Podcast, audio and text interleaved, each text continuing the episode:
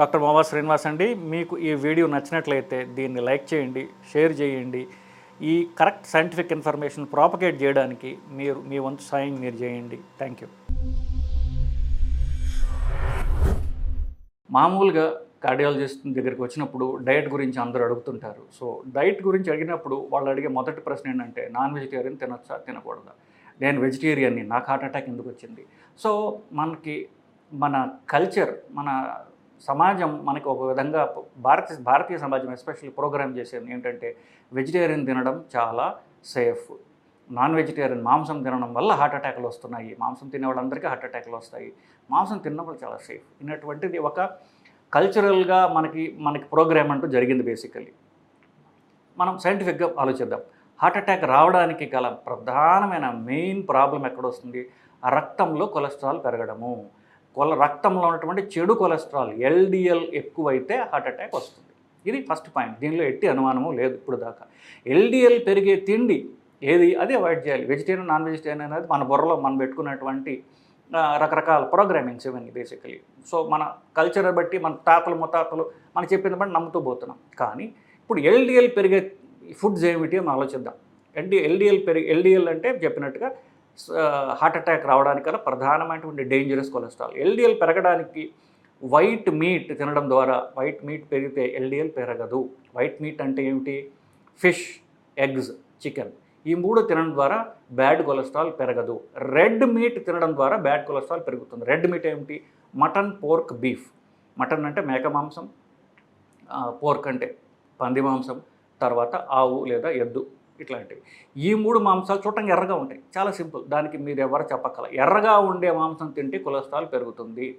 తెల్లగా ఉండే మాంసం ఏదైతే ఉందో చికెన్ గుడ్లు చేప ఇవి తినడం ద్వారా మీ కొలెస్ట్రాల్ పెరగదు. పైగా గుడ్లు కంటే గుడ్లు సేఫ్.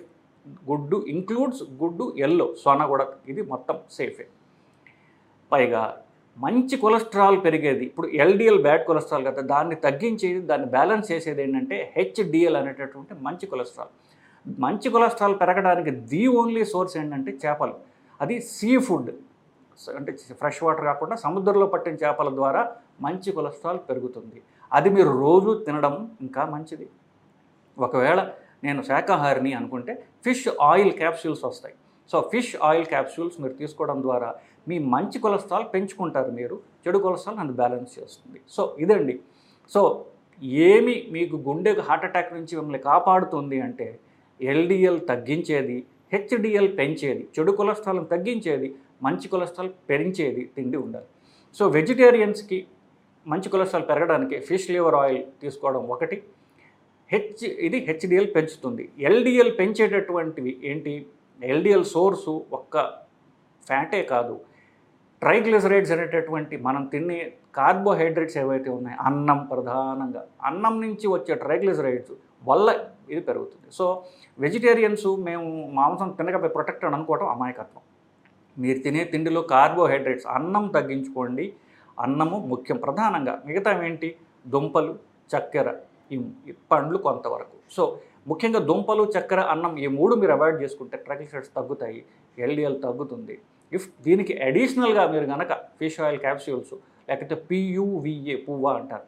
ఈ క్యాప్సూల్స్ కనుక వేసుకున్నట్లయితే మంచి కొలెస్ట్రాల్ పెంచుకుంటారు చెడు కొలెస్ట్రాల్ తగ్గించుకుంటారు మీ గుండెను మీరు కాపాడుకుంటారు. సో ఇది దీనిలో ఇంక ఎట్లాంటి ఎట్లాంటి అనుమానం మీకు ఉండదని అనుకుంటున్నాను అంత క్లియర్గా నేను చెప్పాను.